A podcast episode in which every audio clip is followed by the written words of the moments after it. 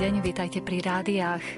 Dnes sa na chvíľu zastavíme v obci Ovčie v Prešovskom okrese i na výmennej burze v Košiciach. Porozprávame sa s výtvarníkom, ktorý rád maľuje slnečnice, aj s pracovníčkou odborného liečebného ústavu psychiatrického na Prednej hore. Dozvieme sa aj to, že Únia inštitútov histórie si zvolila nového prezidenta.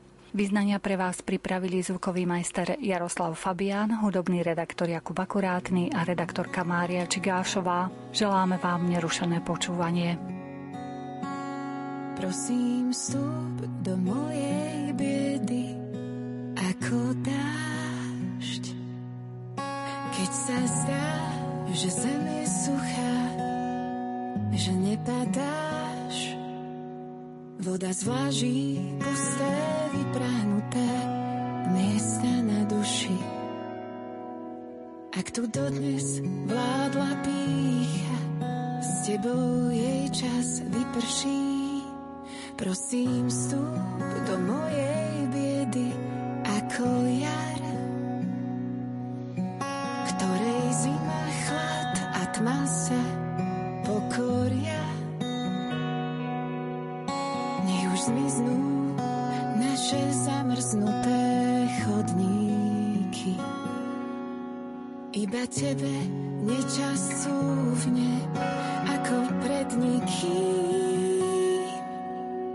Ukáž svoju tvár nám slepým na chvíľu, keď čakanie nás už o nádej oberá.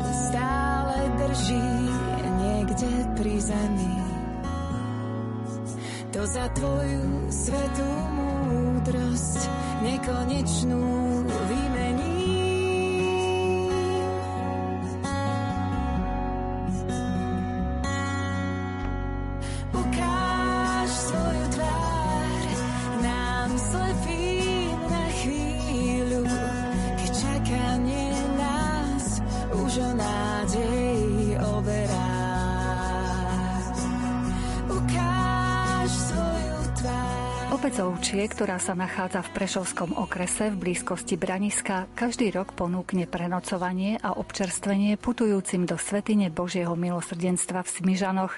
Tí putujú až z Michaloviec, takže im po ceste dobre padne krátky odpočinok.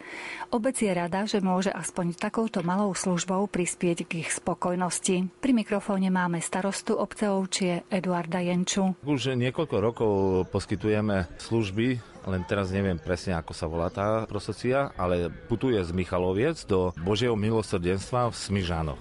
A oni majú cestu cez našu obec, to znamená cez obec Ovčie a stále ich my ubytujeme. Len predtým, ako nebola ešte korona, tak tí ľudia, ktorí boli ubytovaní, tak stále išli do rodín. Každý si zobral niekoho do rodín. Len minulý rok sme to vyriešili takto, že sme ich ubytovali na obecnom úrade lebo e, bola taká situácia, aká bola s tou koronou. No tak e, sme im e, urobili hore v salóniku priestor, kde mohli sa uložiť. Samozrejme, že sme im pripravili večeru aj raňajky a to sprchovanie hygienu sme vyriešili na miestnom futbalovom ihrisku v šatniach, kde sa mohli osprchovať. V šatniach hosti boli ženy a v šatniach domácich boli muži, takže mm. takto sme to poriešili. A slúbili ste im, že podporíte ich aj v tomto roku? Áno, tak minulý rok som Patrovi Arturovi, tak to sa volá, tak e, som mu povedal, že aj keby traktory padali z neba, tak vás stále tu u nás privítame v našej obci a vám e, dáme pristrešie. Čiže oni už rátajú s tým, že niečo vyriešite pre nich? Áno, už Pater Artur ma oslovil, že by som im dal to pristrešie, tak som hovoril, že neváhame a dáme im to pristrešie na tú puť. A okrem teda tejto púte, ja viem, že ako starosta máte kopec starostí aj radostí. Čomu sa venujete v obci? Ja už dlhé roky fotím pre náš farský časopis Spektrum, ktorý bol ohodnotený aj na niektorých výstavách alebo neviem, hodnotiacich časopisoch nejakých farských. Ja fotím, hovorím niekoľko rokov, aj teraz sme mali vymenovanie do farskej rady, do kostolnej rady, tak som takisto odfotil tých, ktorí skladali sľub. To je vaše hobby? Áno, aj moje hobby, ale no, Niekedy je to starosť, ale je to príjemné hobby, ktoré veľmi rád robím. Čiže vy takto mapujete všetky udalosti ako fotograf? Teraz som momentálne starostom, predtým som nebol, tak nie stále mám teraz už čas, ale snažím sa, že by som to všetko pofotil, lebo niektorí mladí, no, oslovujem ich a hanbia sa fotiť. To je u tých mladých trošku tak v tom smere ťažšie. A pokiaľ ide o vašu obec, robíte tam nejaké projekty? Plinofikáciu už máme, ale teraz sme otvárali detské ihrisko, takže podarilo sa nám pre deti urobiť niečo také, čo u nás v obci sme nemali, takže sme otvorili detské ihrisko, bol aj mimoň, sa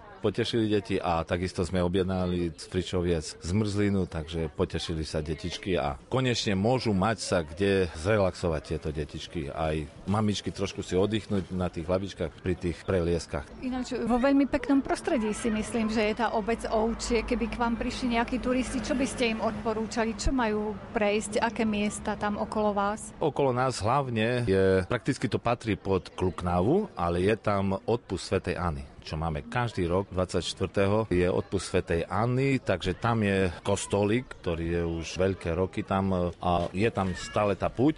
Potom máme ešte výstup na Rohačku, to je najvyšší bod u nás v rozmedzi Čiernej hory. Myslím, že má 1024 metrov, takže na Silvestra sa tam stále usporiadáva výstup aj z Margecan, aj z našej strany, zo Šariša, zo Spiša. Takže tam sa stretáme aj 300 ľudí niekedy na Silvestra. Takže asi takéto v krátkosti máme tu u nás nejaké také prostredie, že čo sa dá navštíviť. Pokiaľ ide o mladé rodiny, majú podmienky u vás, napríklad škôlku, školu, že teda podporujete to, aby ostávali mladí u vás? Práve to aj som sa snažil urobiť to detské ihrisko, aby ostali. No a takisto máme u nás materskú škôlku, potom máme základnú školu od 1 do 4 a potom e, je od 5 do 9 je v Hrabkove, susednej obci. No a u nás v prostredie takisto máme futbalové ihrisko, kde sa môžu vyšantiť deti a takisto podporujeme napríklad hasický zbor, takže takisto nejaké súťaže podporujeme u nich, potom máme aj žiakov futbalovej e, triedy, no ale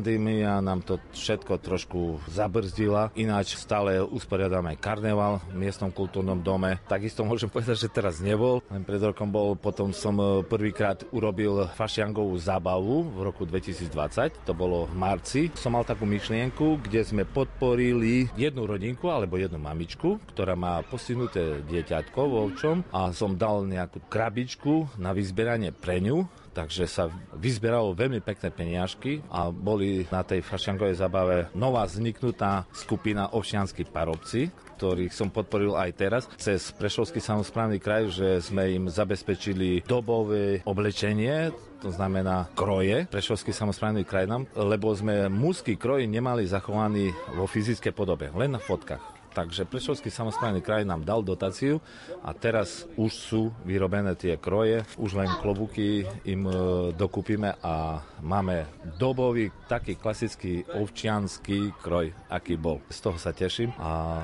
hovorím, že keď by nebola pandémia, ja mám rád usporiadávať takéto veci, čiže aj memoriály v zime robíme hokejové, aj deťom dávame nejaké medaily. Napríklad teraz sme po dlhšom čase urobili Juniales minulú nedeľu nedeľu, kde je beh starosti obce a kde deťom dávam medaily, že prešli tú trať. Takže škoda tej pandémie, lebo to nás vo všetkom zabrzdilo v tých nejakých takých slavnostiach, nejakých takýchto veciach podobných.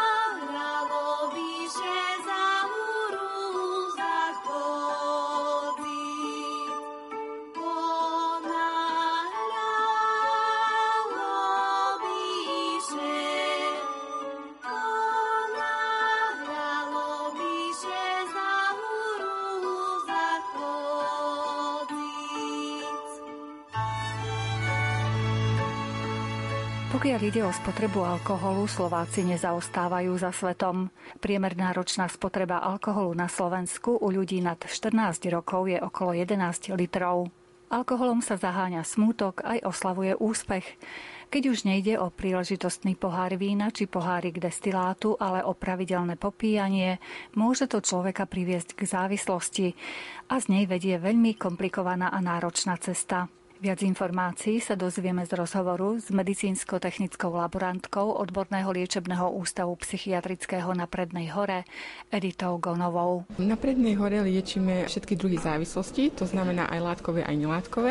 Čo sa týka látkových, tak tam je aj alkohol, aj drogy a nelátkových to je hlavne gambling.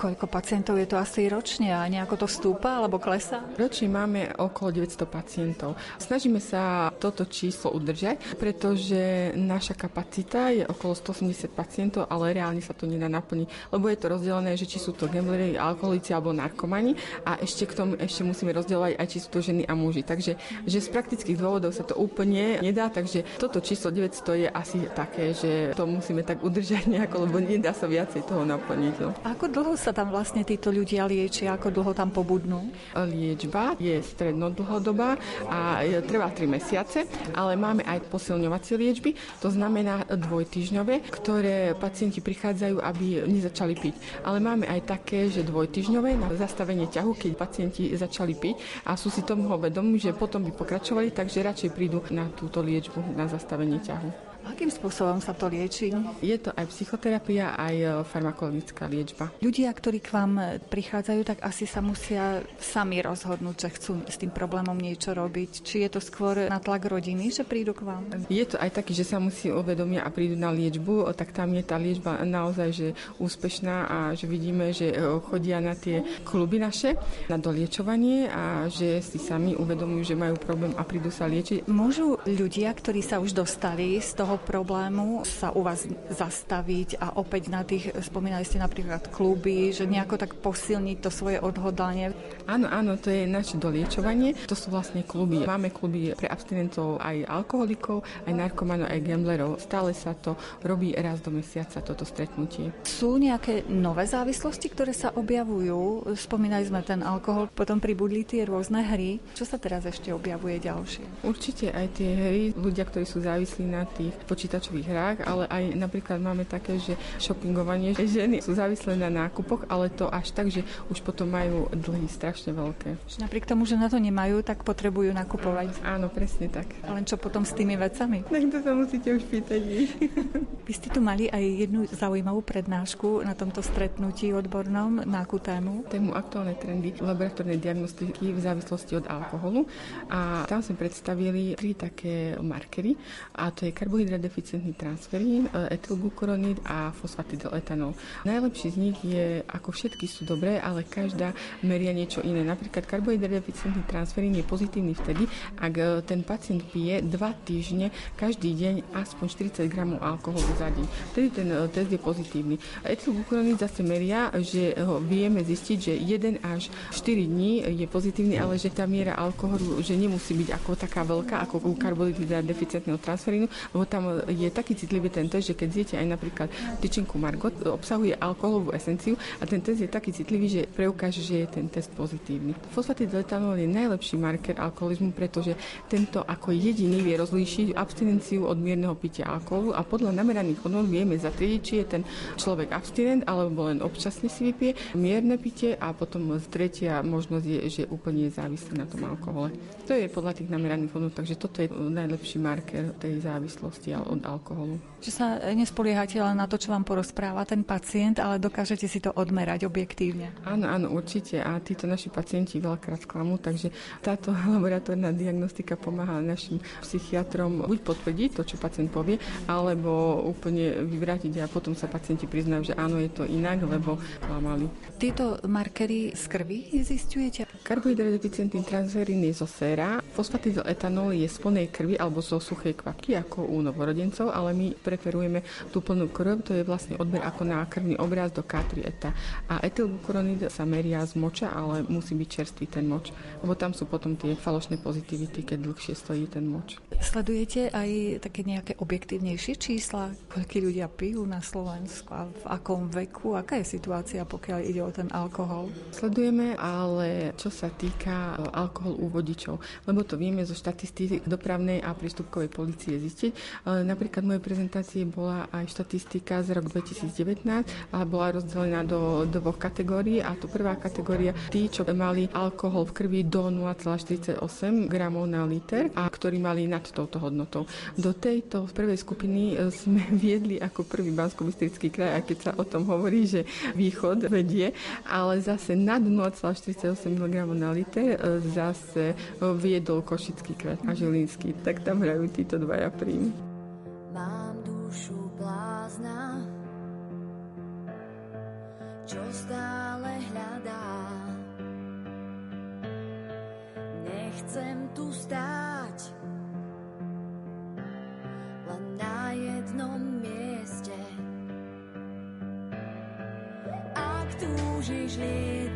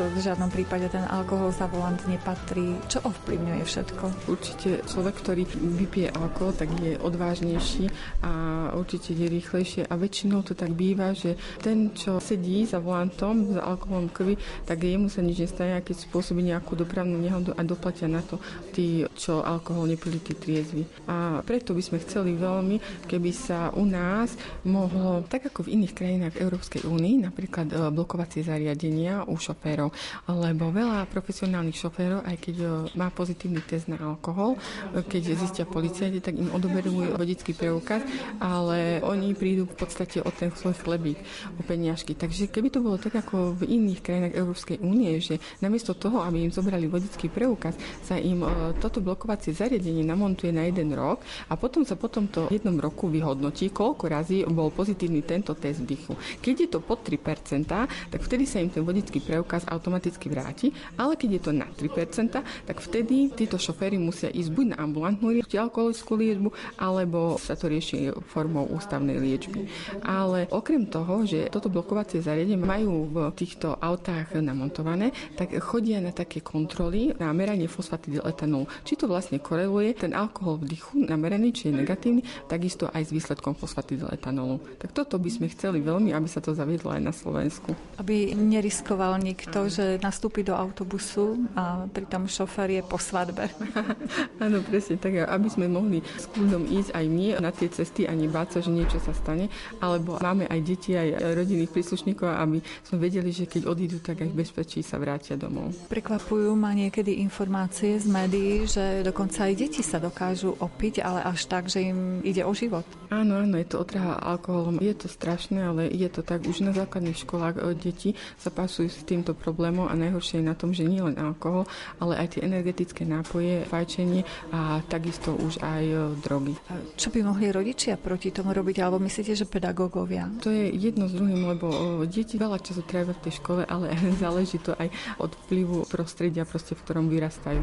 My chodíme na edukácie aj do základných škôl, ale stredných škôl a takisto od nás pýtajú nielen, že aby sme edukovali tých žiakov o nebezpečnosti týchto návykových látok, ale aj samotní učitelia chodia buď ku nám, alebo my chodíme na tie základné školy ich o tom edukovať, že aké sú vlastne tie drogy a čo všetko spôsobujú. A takisto už bolo pýtané od nás aj, aby sme išli odprednášať e, rodičom týchto detí o týchto návykových látkach. Za aký dlhý čas sa môže stať e, človek závislý? Keď začnú tí mladí ľudia ako tínedžeri popíjať, tak myslím, že v 20 20 už môžu byť aj závislými ľuďmi. K tomuto až tak sa vám neviem vyjadriť ku alkoholu, ale čo sa týka nových syntetických kanabinoidov, čo je u nás herba veľmi rozšírená, tak tá závislosť vzniká veľmi, veľmi rýchlo. Je oveľa účinnejšia, môžem povedať, že až 100 až 800 krát je účinnejšia ako obyčajná herba alebo marihuana a tá závislosť vzniká oveľa, oveľa skôr ako na tú obyčajnú herbu. Aké to je asi obdobie, keď tak teda sa venuje tej syntetickej droge ten človek, kým je závislý? Stačí zo parazy, aby ste sa stali závislým. Čo by sa dalo robiť? Čo by mohla robiť spoločnosť, rodičia, ľudia, aby nesiahali vôbec tí mladí ľudia po drogách? Určite edukácia a preventívna činnosť formou tých edukačných prednášok, ale aj to niekedy pomôže a nie je dostatočná, lebo tieto deti sú z tých sociálne slabších rodín a väčšinou aj keď nemajú peniaze, tak čo majú tie malé finančné prostriedky, tak väčšinou buď na energetické nápoje ich e, minú, alebo na tieto závislosti, buď na syntetické drogy alebo na alkohol. Ale je možné, že treba z rodičia v tej hektike pracovného týždňa možno si ani nevšimnú, že dieťa už skúša treba tie drogy. Aké sú príznaky? Dá sa zistiť? Áno, určite sa dá zistiť. Je to vlastne zvýšená teplota alebo zvýšenie srdcového rytmu. Deti sa zmenia ich správanie, môžu byť agresívne, násilné alebo môžu byť aj suicidálne sklony. Takže to, keď človek keď je pracovne vyťažený, tak buď si to nevšimne, alebo už keď si to všimne, tak už je to veľmi neskoro, keď už dieťa závislé. Existujú nejaké testy, že by treba aj rodičia dokázali otestovať, že či to dieťa niečo neužíva? Áno, jednokrokové testy sú dostupné aj v lekárniach, ale to sú len na tie klasické drogy. Čiže na marihuanu, na nejaké opiáty, na benzodiazepíny, na extázu. Áno, tieto si môžete zakúpiť. Ale čo sa týka syntetických drog, tak ich laboratórna diagnostika je veľmi obťažná, lebo tie drogy, je ich strašne veľa. Napríklad len tie syntetické kanabinoidy herba je ich 1500 izoporín, takže to nie je možné, aby bola laboratórna diagnostika taká veľmi rýchla a jednokroková. Je to veľmi špeciálna laboratórna diagnostika, veľmi drahá a kým sa jedna nejaká látka, ktorá spôsobí tú závislosť, špecifikuje a vytvorí sa na ňu nejaký test, tak je už stiahnutá z trhu a nahradí ju ďalšia. Takže to je veľmi teraz obťažné ju diagnostikovať. A niečo také ako ambulantná liečba u vás e, existuje? Áno, máme aj ambulantnú liečbu, aj e, ústavnú zdravotnú starostlivosť poskytujeme, a to v odbore psychiatria a medicína drogových závislostí. Chytený v pasci svojich omylov Srdce sa na drobné nám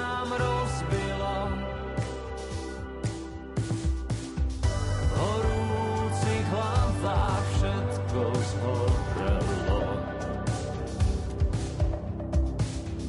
A sebe vraciame sa nesmelo.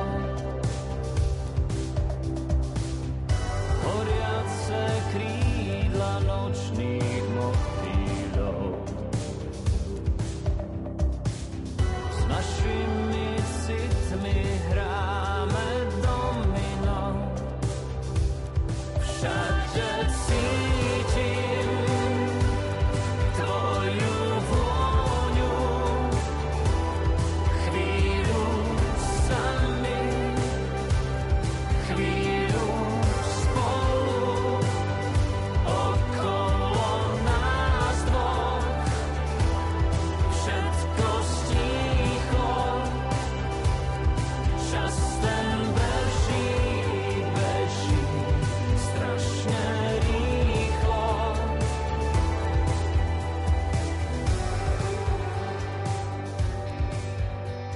Košický výtvarník Oskar Gajdoš prezentoval obrazy slnečníc spracovaných z odpadu a z jesenného lístia.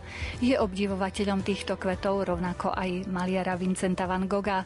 Obrazy slnečníc pán Gajdoš vystavoval v priestoroch výmeníka na Štítovej ulici v Košiciach, kde sme sa s ním porozprávali o jeho tvorbe. Snažil som sa to spočítať, vyšlo mi takých 50 rôznych materiálov, musím podotknúť, že na 90% odpadových, ale potom, keď som to už mal napísané, vytlačené, som zistil, že ich je viac. Z čoho napríklad ste ich vyrábali?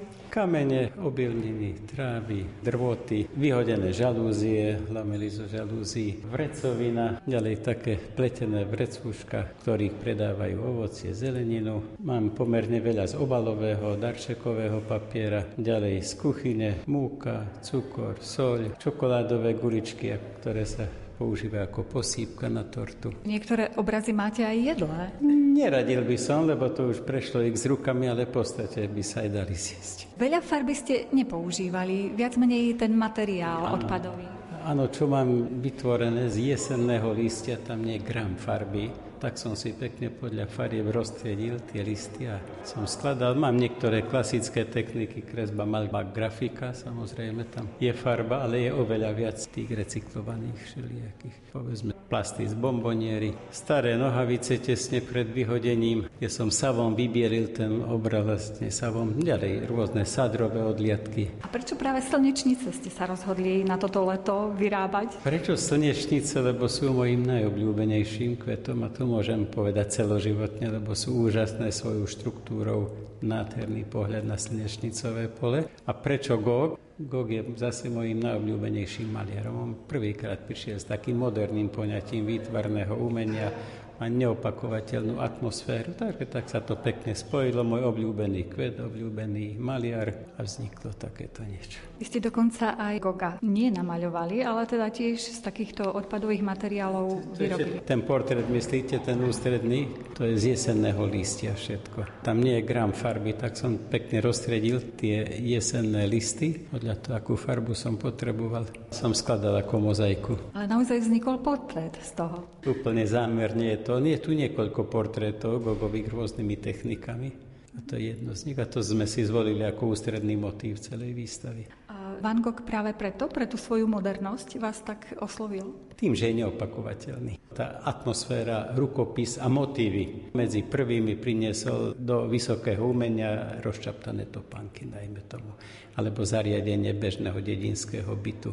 Okrem tejto témy slnečníc venujete sa aj iným témam, predpokladám. Ja som učil výtvarnú výchovu celý život, tak v kontakte so žiakmi samozrejme rôzne techniky, rôzne štýly, rôzne témy. Ale toto je také prvé, vznikalo to asi 3 roky zhruba od prvotnej myšlienky, ale samotná myšlienka a korenie ešte v roku 1970, keď som bol na vojenčine, pracovala v kasárniach jedna civilná zamestnankyňa armády, musím povedať, že pekná mladá. Boli sme dobrí kamaráti, ona strašne túžila mať gobové slnečnice ako obraz. Sa nikde nedalo zohnať, ja som jej ho namaľoval a keď som jej dával, mala slzy v očiach a toto ma tak ako si motivovalo, možno naštartovalo, že sa ma to už potom držalo celý život. Spomenuli ste, že ste boli pedagógom, čiže viedli ste mladých ľudí k výtvarnému umeniu. Majú vzťah a chuť pustiť sa do výtvarných diel, do maľovania a kreslenia? Ja si myslím, že majú, ale ja som učil na základnej škole, takže som sa nevenoval vyslovene talentovaným žiakom, lebo niekedy sa môže stať, že pracujú 4 a 5 talentované, ostatní plávajú. Ja som si vždy volil také výtvarné techniky, kde prvým predpokladom nebol talent toho žiaka. Musel som ho natnúť, motivovať, Robili sme také techniky, kde nepotrebuje výtvarný talent, nepotrebuje povedzme šikovnú ruku, oči, ktoré vidia. A darilo sa im pod vašim vedením? Si myslím, že áno, mali sme veľa ocenení, dokonca aj medzinárodných, vystavovali sme. Okrem Goga ešte, ktorý z výtvarníkov je pre vás taký oslovujúci, alebo ho obdivujete? Môže to byť aj slovenský, alebo aj zahraničný, alebo aj viacerý? Tak zo slovenských je neopakovateľný ľudový Tfula, svojou farebnosťou, tým, že sa vykašľal na zákony perspektívy farebnosti a tými osobitní a majú čosi, čosi spoločné. Potom samozrejme neopakovateľný je Martin Benka, z ilustrátorov možno Brunovský, Cipár, to sú také výrazné osobnosti.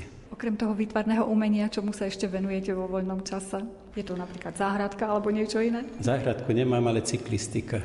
Cyklistika, denne robím 30 km v priemere. A vaše obľúbené miesta? Obľúbené miesta, no teraz sú hranice zavreté, momentálne otvorili, ale veľmi rád chodím cez maďarskú stranu, lebo tam je viac cyklochodníkov, pokojnejšie cesty. Povedzme Šátora, ja už aj prejdem na slovenskú stranu, Slovenské nové mesto a naspäť.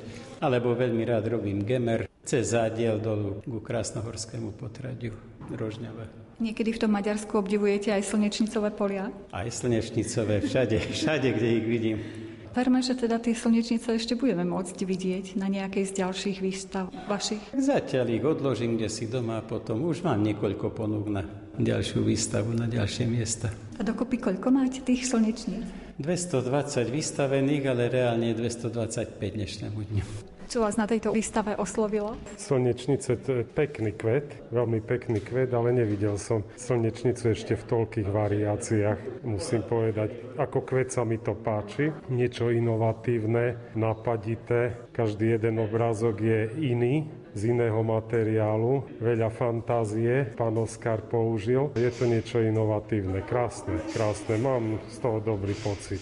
Ktoré obrázky slnečnica vám tak najviac páčili? Tie obrázky z lístia boli nádherné a takisto rôzne techniky, rôzne materiály, ktoré boli použité, fakt veľmi nápadité a naozaj veľmi, veľmi zaujímavé. Odporúčam vidieť.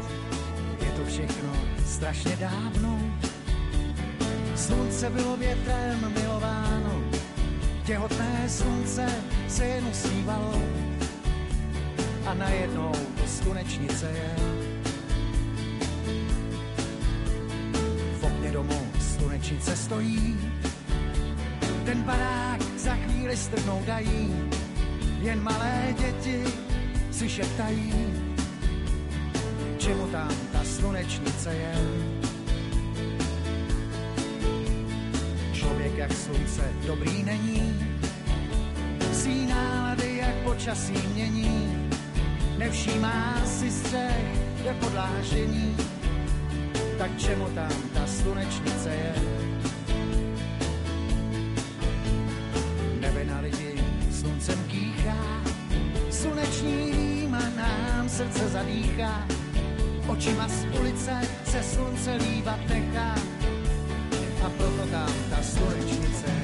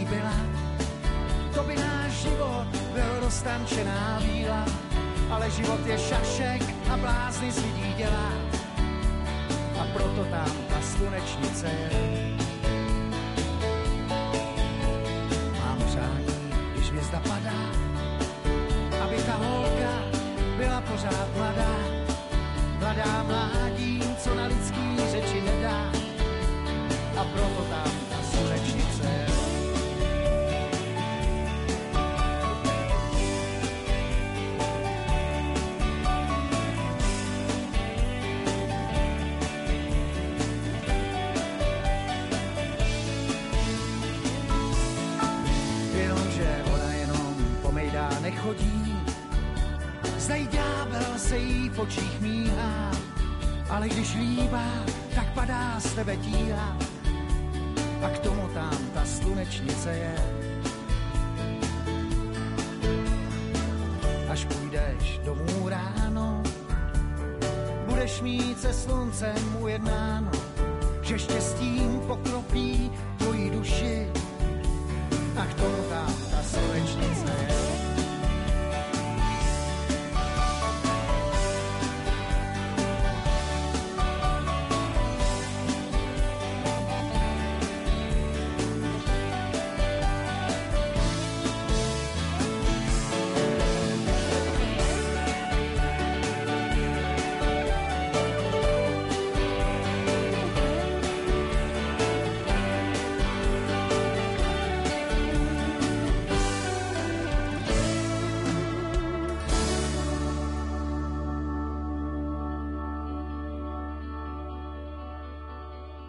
Začiatkom júla dali Košičania na výmennej burze druhú šancu veciam, ktoré nepotrebujú. Každý účastník priniesol veci, na ktoré mu doma len padá prach a zobral si veci, ktoré sa mu zídu.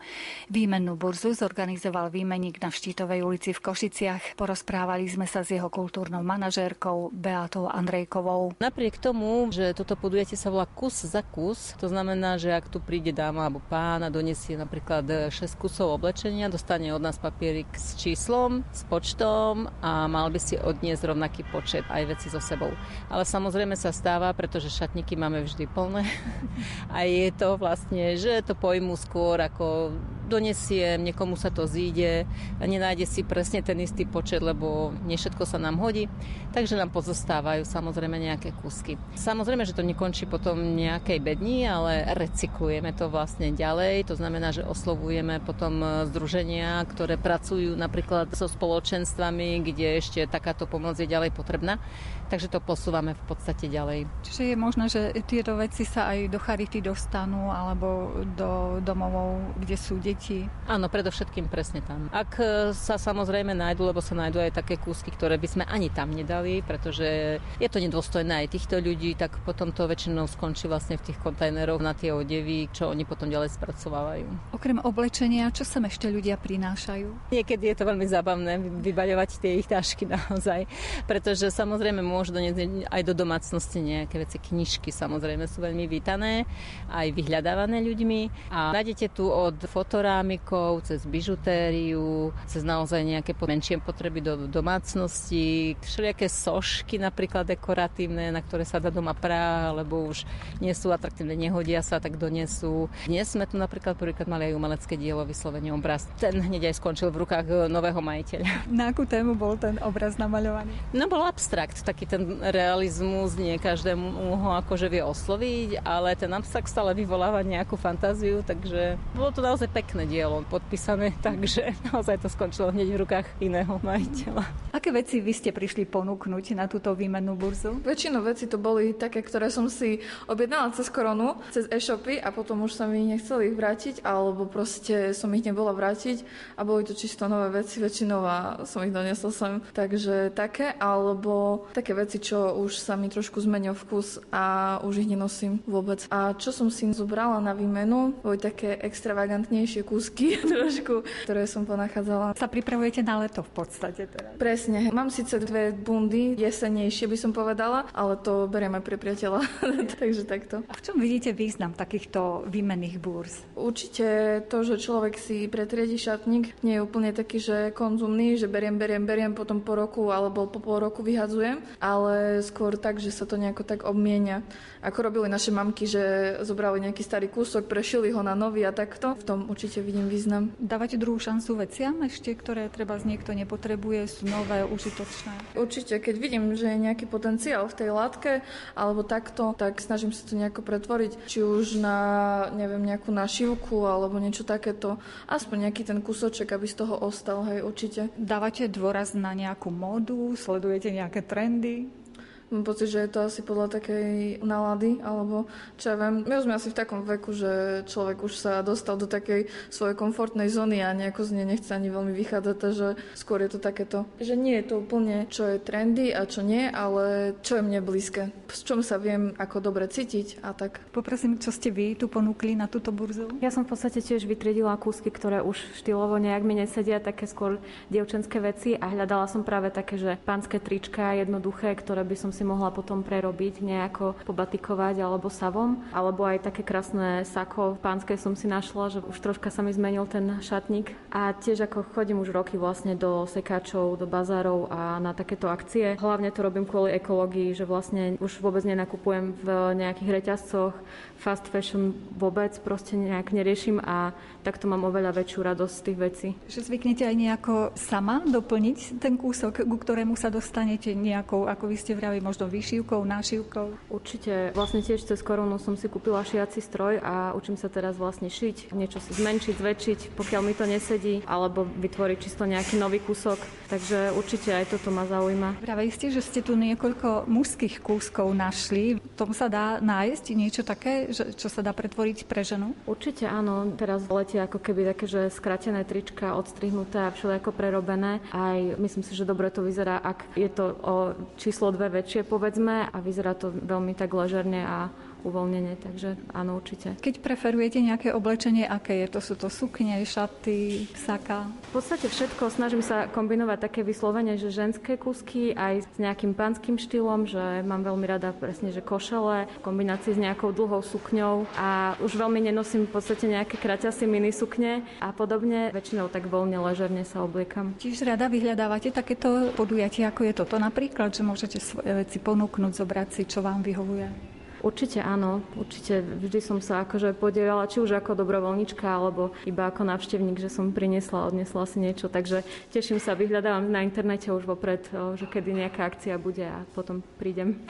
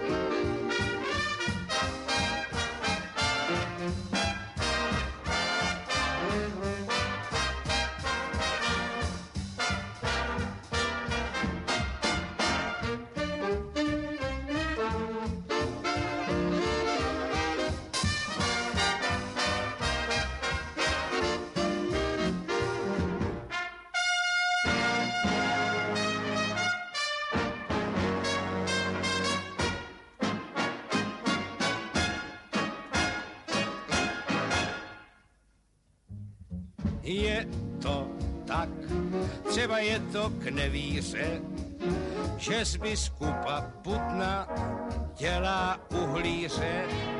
Je to tak, třeba je to k nevíře, že kutna dělá mnicha, krunýř rytíře. Je to pravda od věka, šaty dělají člověka, kdo je nemá, ať od lidí pranic nečeká. Do kabát jsme nahatý, od hlavy až do paty. Nikdo neví, kdo je chudý a kdo je bohatý. Podle kabátu se svět měří, lháři ve fraku, každý věří, protože je to pravda od věka. Šaty dělají člověka, kdo v hadrech čeká na štěstí, ten se načeká.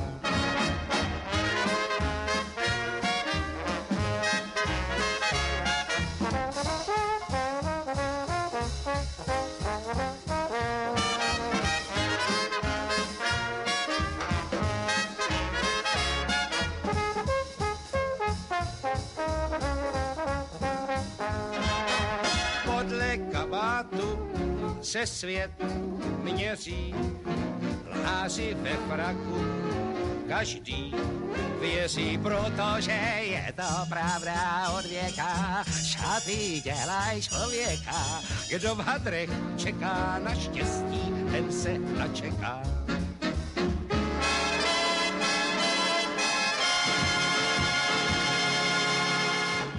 Medzinárodná únia inštitútov histórie, archeológie a dejín umenia má od júna nového prezidenta. Volili ho zástupcovia jednotlivých subjektov združených v Únii. Členom tejto únie je aj Slovenský historický ústav v Ríme.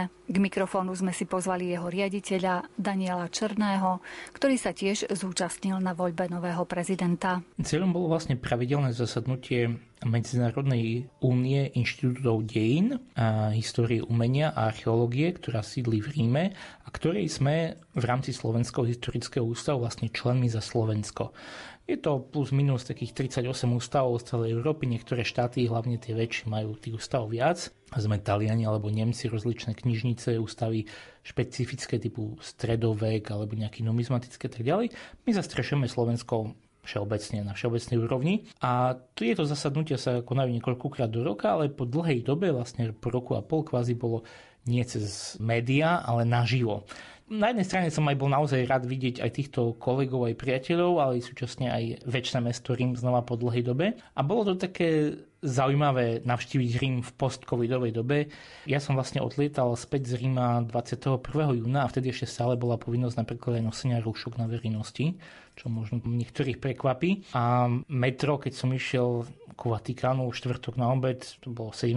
júna, tuším, ak sa nemýlim, bolo úplne poloprázdne. Ja som za celé tie roky, či 4 roky mojho štúdia, alebo niektoré následné cesty do Ríma, aj v rozličných iných nie sezónnych obdobiach typu február alebo tak nikdy som tak prázdne metro nezažil. Čo bolo také zaujímavým údivom pre mňa v Ríme bolo to, že jeden z bodov programu zasadnutia tejto únie bola voľba nového prezidenta, nakoľko bývalá prezidentka, profesorka Kari Aveli z Fínska, končil jej mandát a súčasne sa aj vracia teda späť do vlasti a teda na sever Európy. No a ona už vlastne v decembri to avizovala, že teda končí, no ale bola požiadaná aj nami vzhľadom na tú pandemickú situáciu, aby to ešte potiahla, kým môže.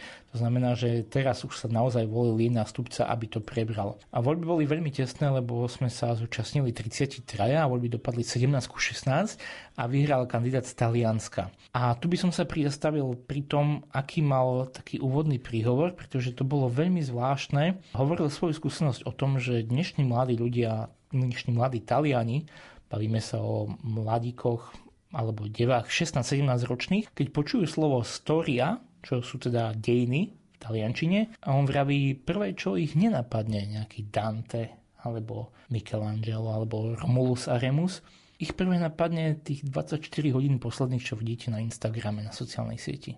A to bolo taký možno šok nielen pre mňa, ale aj pre ostatných prítomných a možno aj pre neho samotného, keď nad tým uvažoval a považoval to za vhodné sa o to podeliť, pretože takto vlastne sa ukázalo, že ten vzdelaný, šikovný národ, ktorý nám po kultúrnej stránke dal toho tak veľa, tak dovolím si tvrdiť, že vlastne sám osprostil.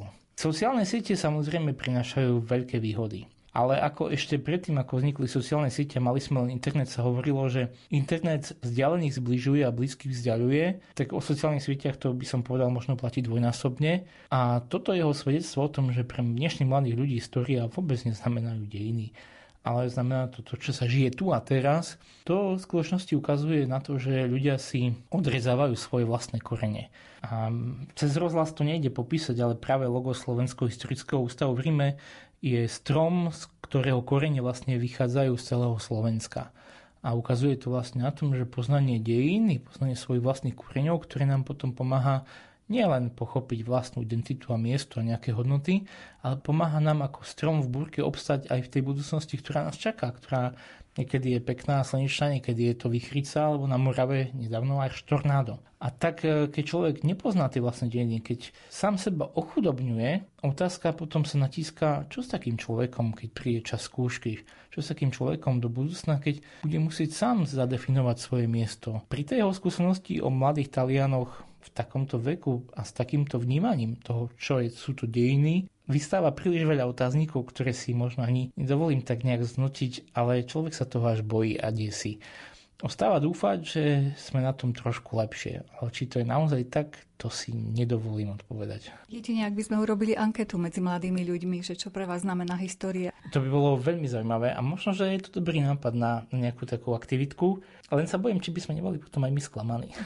tak radšej nerobme tú anketu. Ešte by ma zaujímalo, ten nový prezident je čoho šéfom? Ako som vral, tí Italiani majú tých inštitúcií viacej, ak sa nemýlim, tak on je práve z toho stredovekého, teda Instituto Medioevo, ale to je viac menej úplne jedno, pretože on takisto okrem toho, že je v tomto inštitúte aj chodí prednášať aj medzi mladých ľudí, teda aj vysokoškolákov, ale zjavne teda z toho, čo hovoril aj stredoškolákov. A teda toto jeho svedectvo zjavne ukazuje o tom, že ho tu trápi, že mu tu nie je jedno, že mu tu nie je ľahostajné. Čas beží ako nočný rýchlik, jak smeti si nás zametá. Po stovkách rokov, v haldách náhod, kto si nás bude pamätať? na naše sny a dni a noci, na dieťa s tvárou aniela, na lásku v svetlách sivých domov, čo bola a tak bolela. Na zadných stranách rodinných fotiek sa kto si smutný podpísal. Na zadných stranách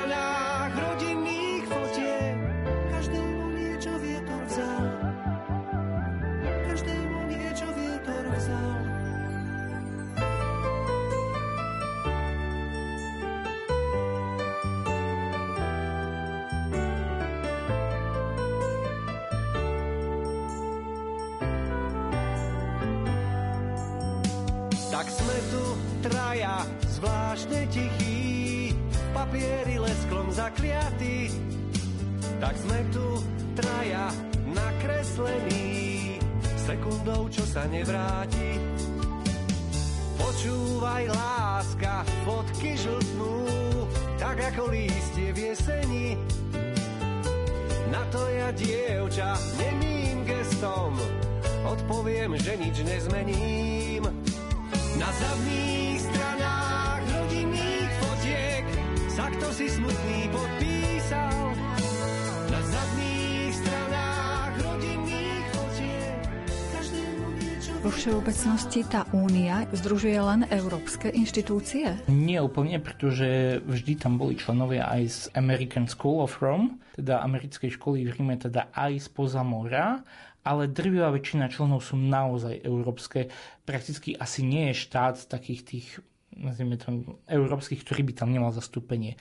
Ja osobne poznám kolegov aj z Českého inštitútu, aj z maďarského, aj z poľského, vždycky tam Benelux, Francúzi majú niekoľko, Španieli majú niekoľko, som hovoril, Taliani takisto.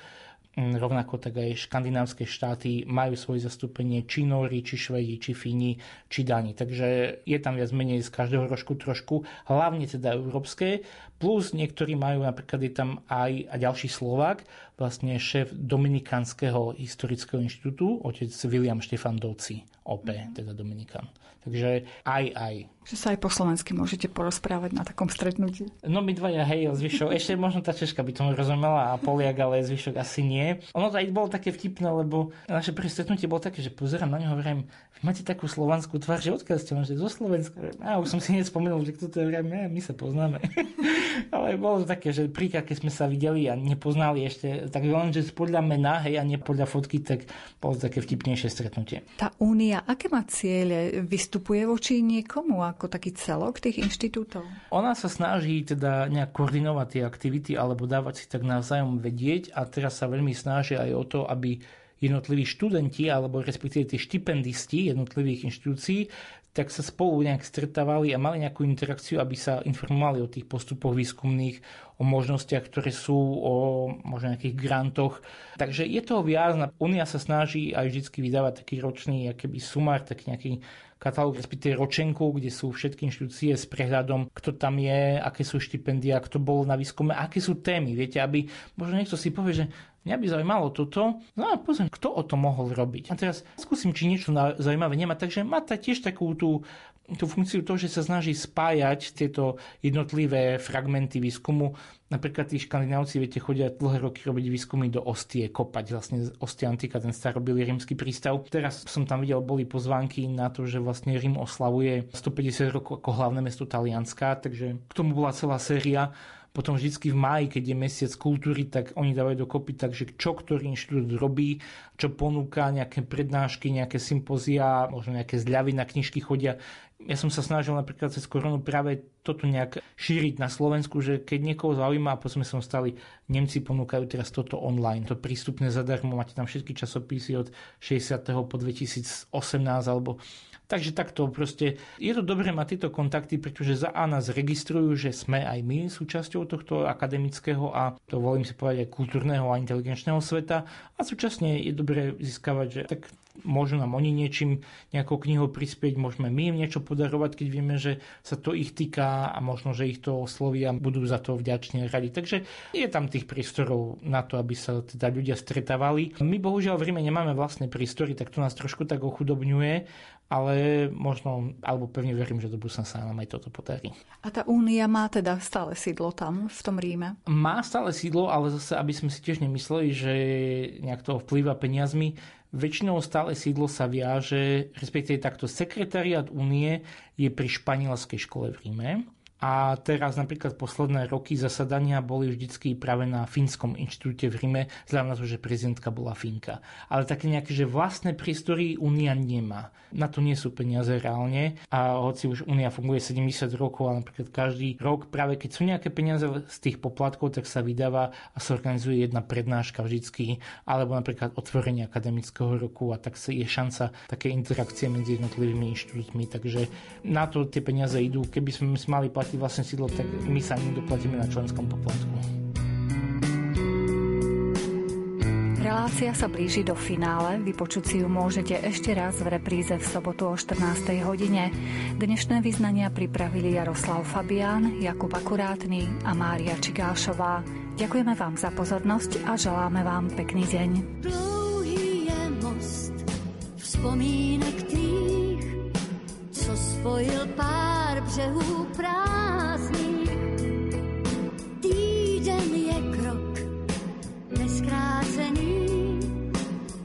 stovek úsměvů vlažných. Letnímu žáru se bráníš, obráníš se žáru, co pálí tě víc, nežli vzdálená křídla tvých přání. Údolím víry se dál klene most bledých snů a tvých dnů vzpomínání.